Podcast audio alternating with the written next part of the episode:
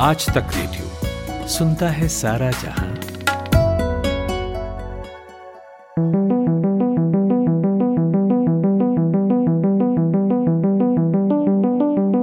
सुरक्षा एक पेचीदा और खर्चीला मामला है और जब देश की सिक्योरिटी की बात हो तब तो और भी महंगा। लेकिन इतना सारा पैसा आएगा कहां से, तो इसका निर्धारण साल के शुरुआत में ही हो जाता है बजट वाले दिन, कि इतना पैसा डिफेंस के हिस्से में गया। माने सरकार अपनी कुल बजट का एक हिस्सा डिफेंस के लिए अलोकेट करती है। भारत लगातार चीन और पाकिस्तान के मोर्चे पर कई तरह की चुनौतियों का सामना कर रहा है। हमारी सरकार का भी बजट अब हमारे सामने है। वित्त मंत्री निर्मला सीतारमण ने वर्ष 2021-22 के बजट में डिफेंस सेक्टर के लिए जो एलोकेट किया है, डिफेंस सेक्टर को जो एलोकेशन हुआ है, उसमें सिर्फ 1.4% का इजाफा किया गया है। ऐसे में सवाल कई हैं, जैसे कि डिफेंस एलोकेशन में जो इजाफा हुआ है क्या वो इनफ है। नमस्कार, मैं हूँ रितु राज और इस पॉडकास्ट में हम बात करेंगे डिफेंस बजट और जो बजट एलोकेट हुआ है क्या वह पर्याप्त है। इंडिया टुडे के सीनियर जर्नलिस्ट जो कि वर्षों से डिफेंस कवर कर रहे हैं, संदीप उन्नीथन है मेरे साथ इस पॉडकास्ट में और इस मसले पर बात करने के लिए। तो संदीप सर, स्वागत है आपका। धन्यवाद ऋतुराज सर। शुरुआत करते हैं डिफेंस बजट से। इस बार क्या एलोकेट हुआ है, पिछले साल से जो बढ़ोतरी हुई है क्या यह इनफ है और क्या यह हमारी जरूरतों को पूरा करने में सक्षम है। ऋतुराज, ये पहले हमें ये डिसाइड करना है हमारी जरूरतें क्या है। अगर हम पूरी हमारी जरूरतें एक साथ कर दे, पूरी सारी फौज की जो रिक्वायरमेंट्स है, तो 10 डिफेंस बजट भी उसे पूरा नहीं कर पाएंगे, क्योंकि इतनी बड़ी रिक्वायरमेंट्स की लिस्ट है, काफी सालों से पड़ी है। और मेरा ये मानना है कि अब समय आ गया है इस लिस्ट को रैशनलाइज करने के लिए, कि आप ऐसा इकोनॉमिक सिचुएशन की वजह से आप पिछले 10 साल से जो नहीं खरीद पाए वो अब नहीं खरीद पाएंगे, इसीलिए आपको कट करना पड़ेगा, आपको रैशनलाइज करना पड़ेगा। तो ये ऑलरेडी सोच आ गई है सरकार में, और हमारे चीफ ऑफ डिफेंस स्टाफ की ऑफिस इस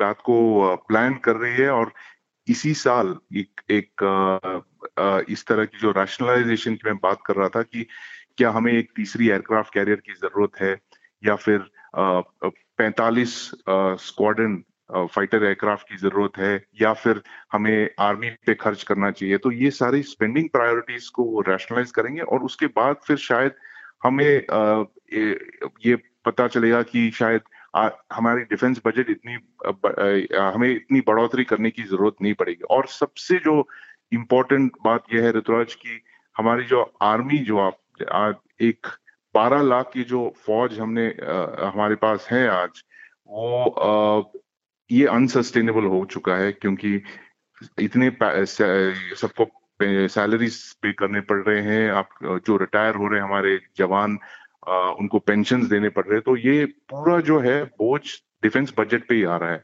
तो गवर्नमेंट की ये भी सोच है कि क्या आगे चल के हम सेना की जो नंबर्स है उसको कम करें, कैसे टेक्नोलॉजी लाएं, और जैसे सारे पूरी दुनिया में लोग ऐसे ही कर रहे हैं।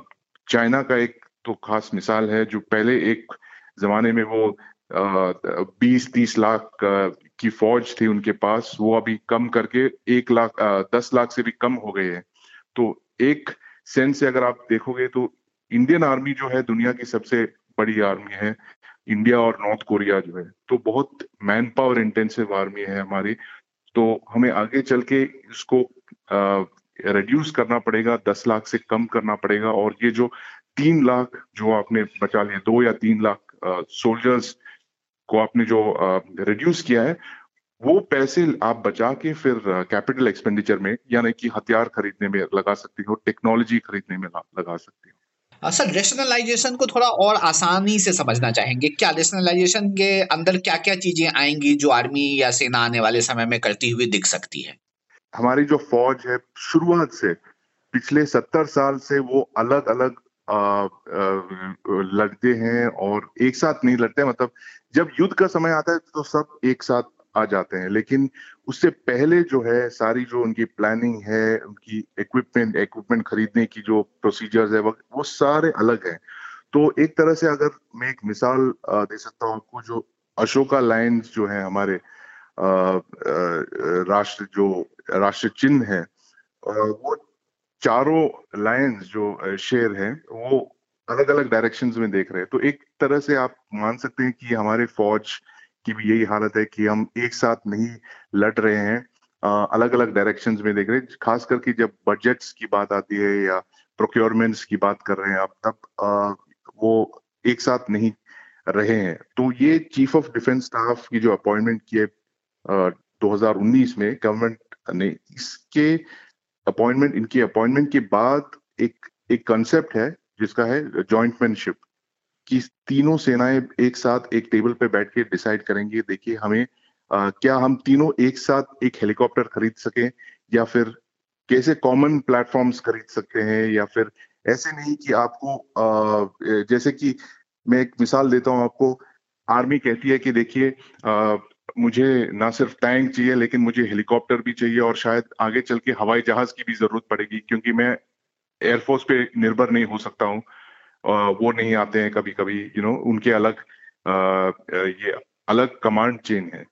तो और फिर नेवी कहती है देखिए मैं तो दूर रहता हूँ समुद्र में, मुझे तो ना सिर्फ एयरक्राफ्ट चाहिए, मतलब हेलीकॉप्टर चाहिए, फाइटर जेट तो चाहिए, लेकिन मुझे फौज भी चाहिए क्योंकि मैं डिप्लॉय करना चाहता हूँ समुद्री तट पे, मैं डिप्लॉय करना चाहता हूँ, इसलिए मुझे अपनी खुद की मरीन इन्फेंट्री भी चाहिए।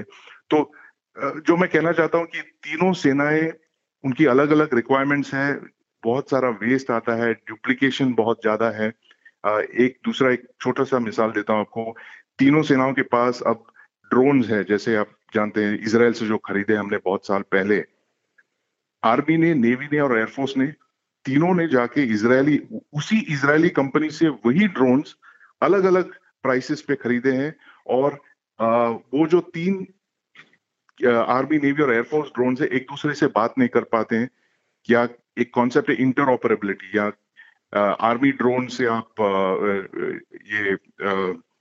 नेवल ग्राउंड स्टेशन से कंट्रोल नहीं कर पाते। तो एक तरह से तीनों सेनाएं ऐसे तीन पाइप्स में बैठे थे इतने सालों से, 70 साल से, अपने अपनी रिक्वायरमेंट्स वो फ्लोट कर रहे थे।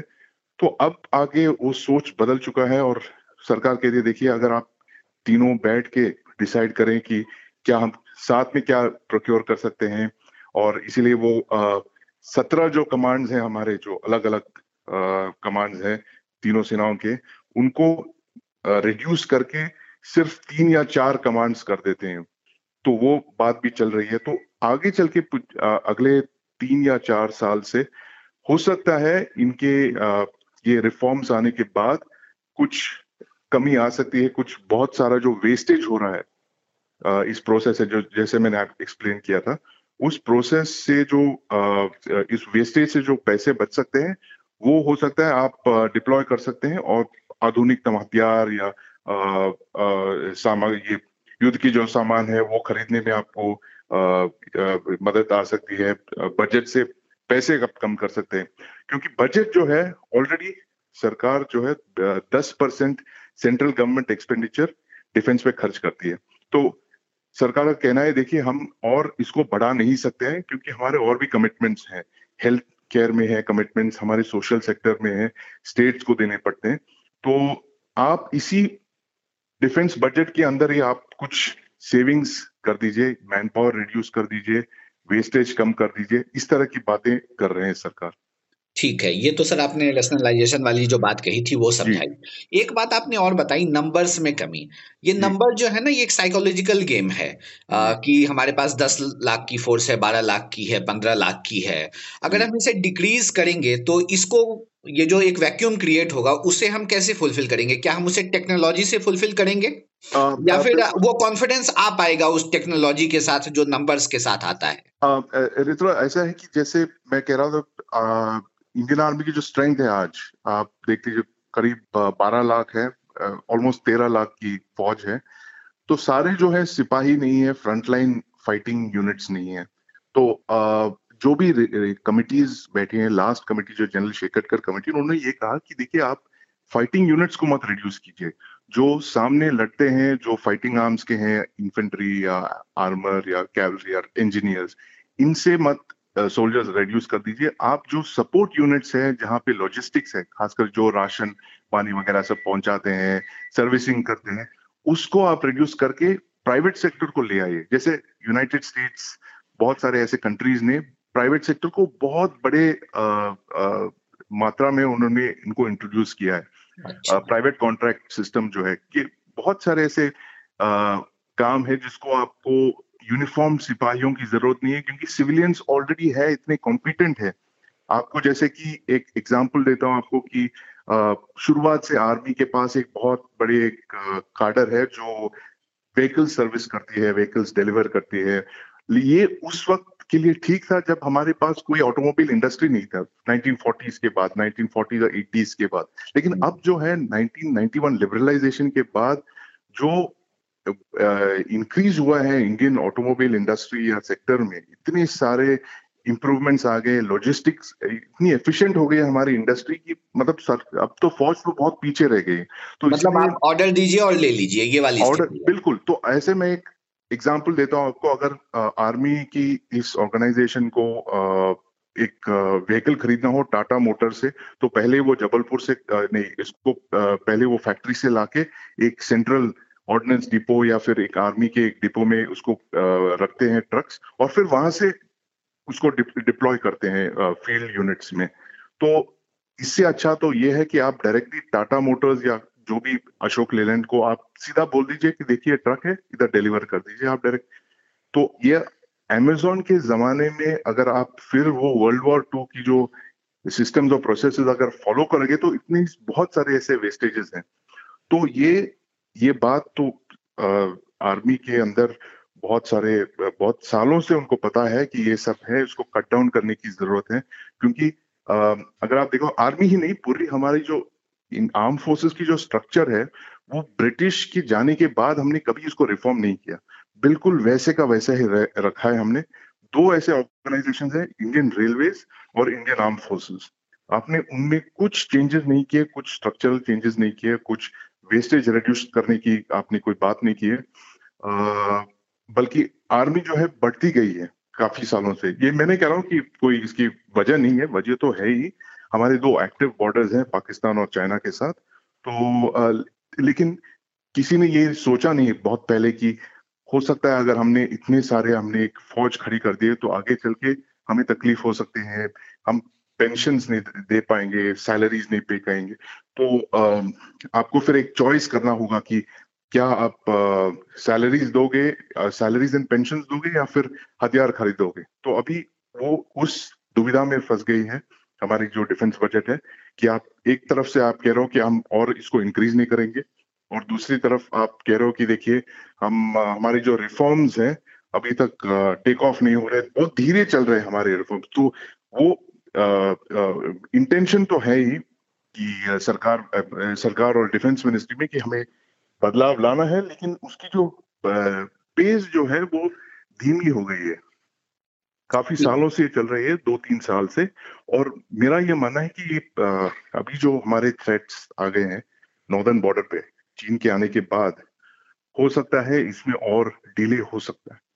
कि आपने जो लॉजिस्टिक कट वाली बात कही, ये तो सर अगर मैं सही समझ रहा हूँ तो ये वो चीजें हैं जिससे जरूरत पड़ने पर तुरंत इकट्ठा किया जा सकता है। बिल्कुल बिल्कुल।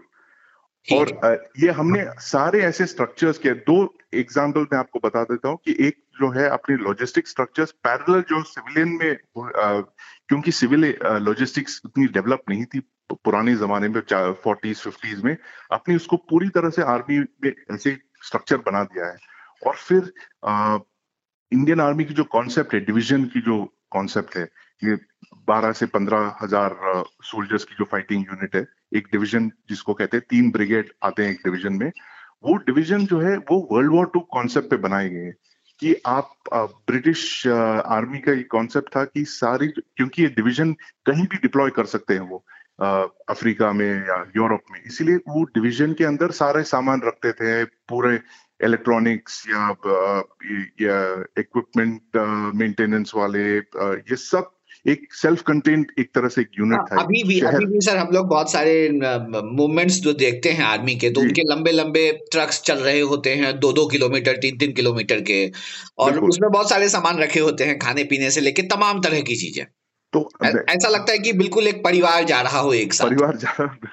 तो ये कुछ चीज है जिस तरह से हमने, मैं कह रहा था जैसे अमेज़न हो या पिज्जा डिलीवरी, आपने इतनी तरह से उन्होंने लॉजिस्टिक्स जो इम्प्रूव कर दिया कि अमेज़न 24 घंटे के अंदर आपको कहीं से भी कहीं सामान पहुंचा सकती है। तो क्यों ना आप इसको अपना के अपनी कॉस्ट रिड्यूस कर दीजिए, एफिशिएंसीज इम्प्रूव कर दीजिए, क्योंकि आप कब तक ऐसे अलग खड़े होके अपनी दुनिया में रहोगे। आपको यही काफी सारे रिफॉर्म्स कमेटी ने भी ये कहा है कि देखिए हमें प्राइवेट सेक्टर को लाने की जरूरत है। ये नहीं कि आप प्राइवेट सिपाहिया हायर करोगे, प्राइवेट सेक्टर से मर्सनरीज हायर करोगे, लेकिन आपको ऐसे एरियाज में जहां पे आप वेस्टेज कर रहे हो, बहुत सारी जो वेस्टेज कर रहे हैं उसको कट डाउन करके आपको प्राइवेट सेक्टर को लाने की जरूरत है। ठीक उसी तरह जैसे सरकार कह रही है कि देखिए हमें PSUs बंद कर रहे हैं, हम सब ये सब कुछ नहीं कर सकते हैं। जो हमारी कोर कॉम्पिटेंस है वो है गवर्नेंस, हमें उसी पे ध्यान देना चाहिए, या सोशल सेक्टर स्पेंडिंग और स्ट्रेटेजिक एरियाज तो है ही, वो प्राइवेट सेक्टर कभी नहीं आएगा। लेकिन जो दूसरे जो एरियाज है जैसे कि रेलवे लाइंस चलाने या एयरलाइंस चलाने, होटल चलाने, सरकार को इसमें दखल देने की कोई जरूरत नहीं है, प्राइवेट सेक्टर है। और इसी तरह से आर्मी को भी, आर्म फोर्सेस को भी ये डिसाइड करना है कि हमारी जो कोर कॉम्पिटेंस है वो फाइटिंग है, और हमारे जो बाकी सारे जो कंटोनमेंट्स चलाने हो या फिर लॉजिस्टिक्स सप्लाईज, वहां पे आप प्राइवेट सेक्टर को लेके आइए और जॉइंट वेंचर कर दीजिए। ये काफी सारे ऐसे छोटे एग्जांपल्स आए, काफी सक्सेसफुल है, उसको गोको मॉडल बोलते हैं, उन्होंने शुरू किया लेकिन उसको और स्केल अप करने की अब जरूरत पड़ गई, क्योंकि आप दबाव सीधा आपके बजट्स पे आ रहा है, तो आपको किसी तरह से पैसे बचाने की जरूरत पड़ेगी। और कुछ छोटे पैसों की बात नहीं कर रहा हूँ, काफी बड़ी रकम है जो जितना आप सेव करोगे यहाँ पर आपकी कॉम्बैट पोटेंशियल पे आपको फोकस करना होगा। और मैं एक लास्ट आपको एक एग्जांपल देता हूँ।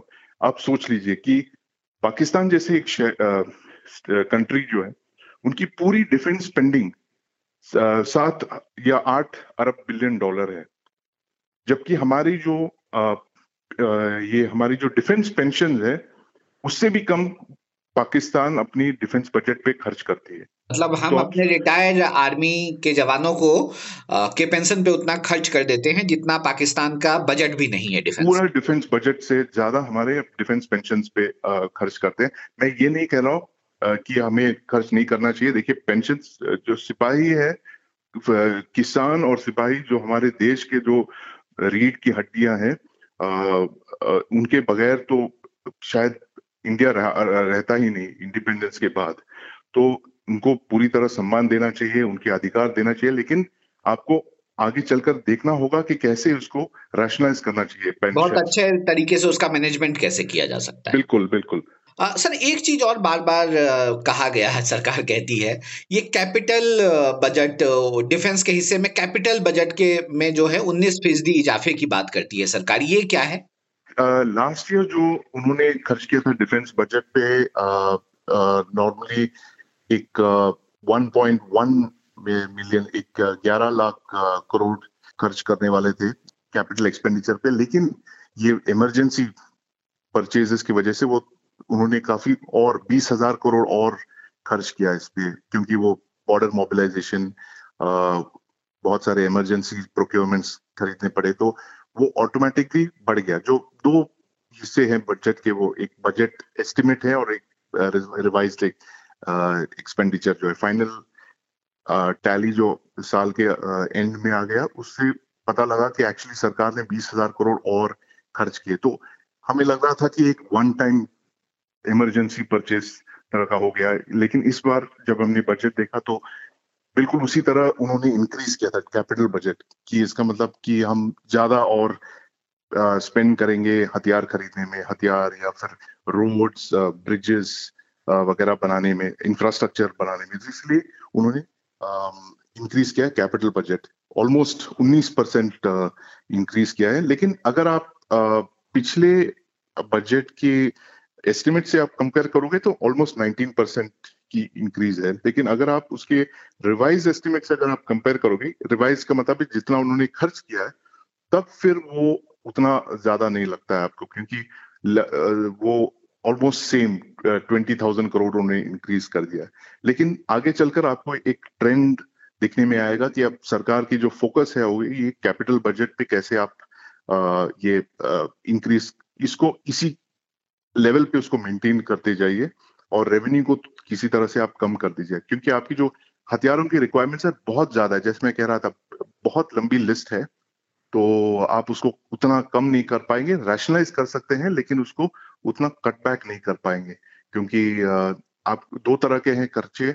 एक तो है आपकी जो कमिटेड लाइबिलिटीज है, मतलब आपने जो हथियार खरीदे उसको EMI के तौर पे आप हर साल कुछ पैसे पे करते रहते हैं, जैसे रफाल के लिए हर साल आप पे करते रहोगे, या फिर जो S-400 मिसाइल हमने खरीदे रशिया की उसकी पेमेंट्स देने पड़ते हैं, तो वो एक है। और दूसरे जो है नए कॉन्ट्रैक्ट जब आप साइन करते हो इंडियन इंडस्ट्री से हो या फिर इम्पोर्टेड हार्डवेयर के लिए आपको कैश डाउन पेमेंट करना होता है, और इसीलिए काफी सारा हमारा जो बजट है उसी में कैपिटल बजट बहुत जल्दी खत्म हो जाता है। पहले एक जमाने में होता था कि बहुत ये पैसे लैप्स हो जाते थे, मतलब खर्च नहीं कर पाते थे, क्योंकि इनकी प्रोसीजर्स, गवर्नमेंट की प्रोसीजर्स तो बहुत लंबे हैं, 7-8 साल लगते हैं कुछ एक आइटम खरीदने में, चाहे वो एक पॉकेट नाइफ हो या फिर एक एयरक्राफ्ट कैरियर। दोनों एक ही टाइमलाइन, दोनों की एक ही होगी। तो इसी वजह से उन्होंने पिछले साल से लेकिन थोड़ा एफिशिएंसी लाए ये पैसे स्पेंड करने में, तो बहुत ही जल्द खत्म कर देते हैं ये कैपिटल बजट। और इस साल तो हमें 100% पता ही है कि ये जो पैसे आ गए हैं जो उन्होंने इंक्रीज करके दिए, वो शायद दिसंबर से पहले ही खर्च हो सकते हैं, क्योंकि काफी इमरजेंसी सिचुएशन है, काफी रिक्वायरमेंट्स हैं, और जो डिप्लॉयमेंट हुए हैं नॉर्दर्न बॉर्डर्स पे, ये हमें नहीं लगता है कि ये कुछ जल्द रिजॉल्व होने वाला है। तो बातचीत तो चलती रहेगी, और बातचीत के बिल्कुल साथ डिप्लॉयमेंट्स भी लगातार कंटिन्यू होती रहेगी, और इसका मतलब ये है कि प्रेशर आपका लगातार बनता रहेगा ये बजट्स पे। ठीक है, और अंत में एक सवाल है सर, बहुत लोगों की दिलचस्पी होती है, पाकिस्तान का जिक्र हमने कर लिया, चीन के मुकाबले हमारा रक्षा बजट या जो भी हम खर्च करते हैं कहाँ टिकते हैं हम इन दोनों देशों के मुकाबले?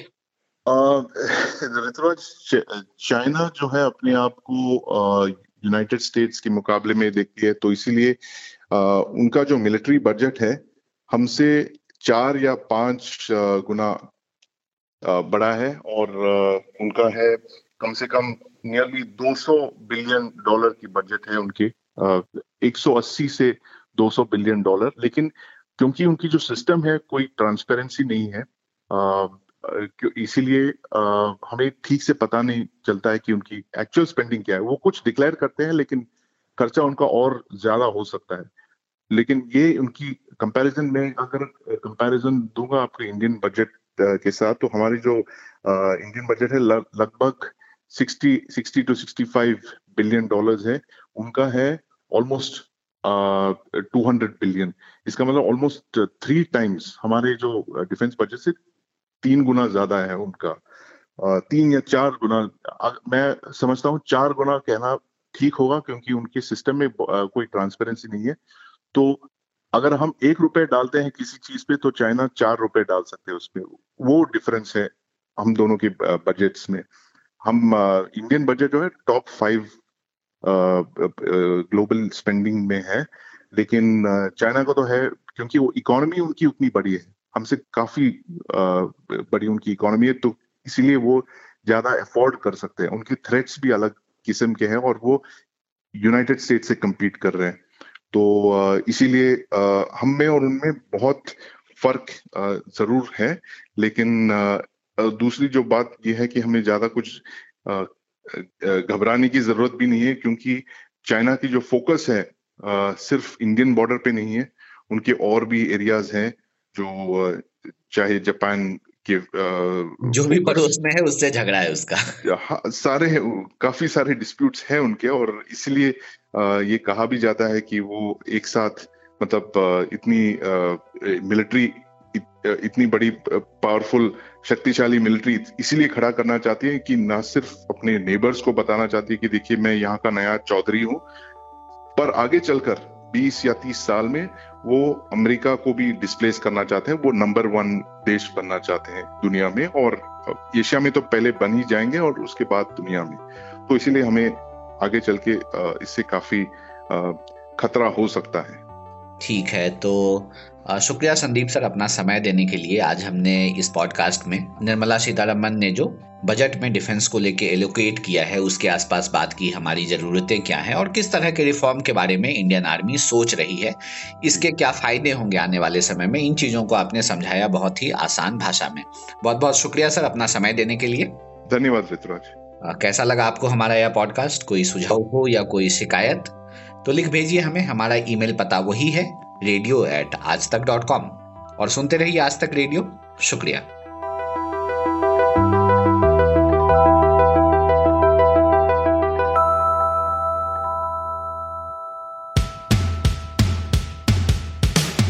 आज तक रेडियो aajtak.in/radio ये हमारा पता है, लेकिन हम आपके पसंदीदा ऑडियो प्लेटफॉर्म्स पर भी हैं। Google podcast, Apple podcast, Spotify, JioSaavn जैसे ठिकानों पर भी आप हमें सुन सकते हैं। और अगर YouTube आपकी पसंदीदा जगह है तो वहां पर भी हमें सब्सक्राइब कीजिए। आज तक रेडियो सुनता है सारा जहां।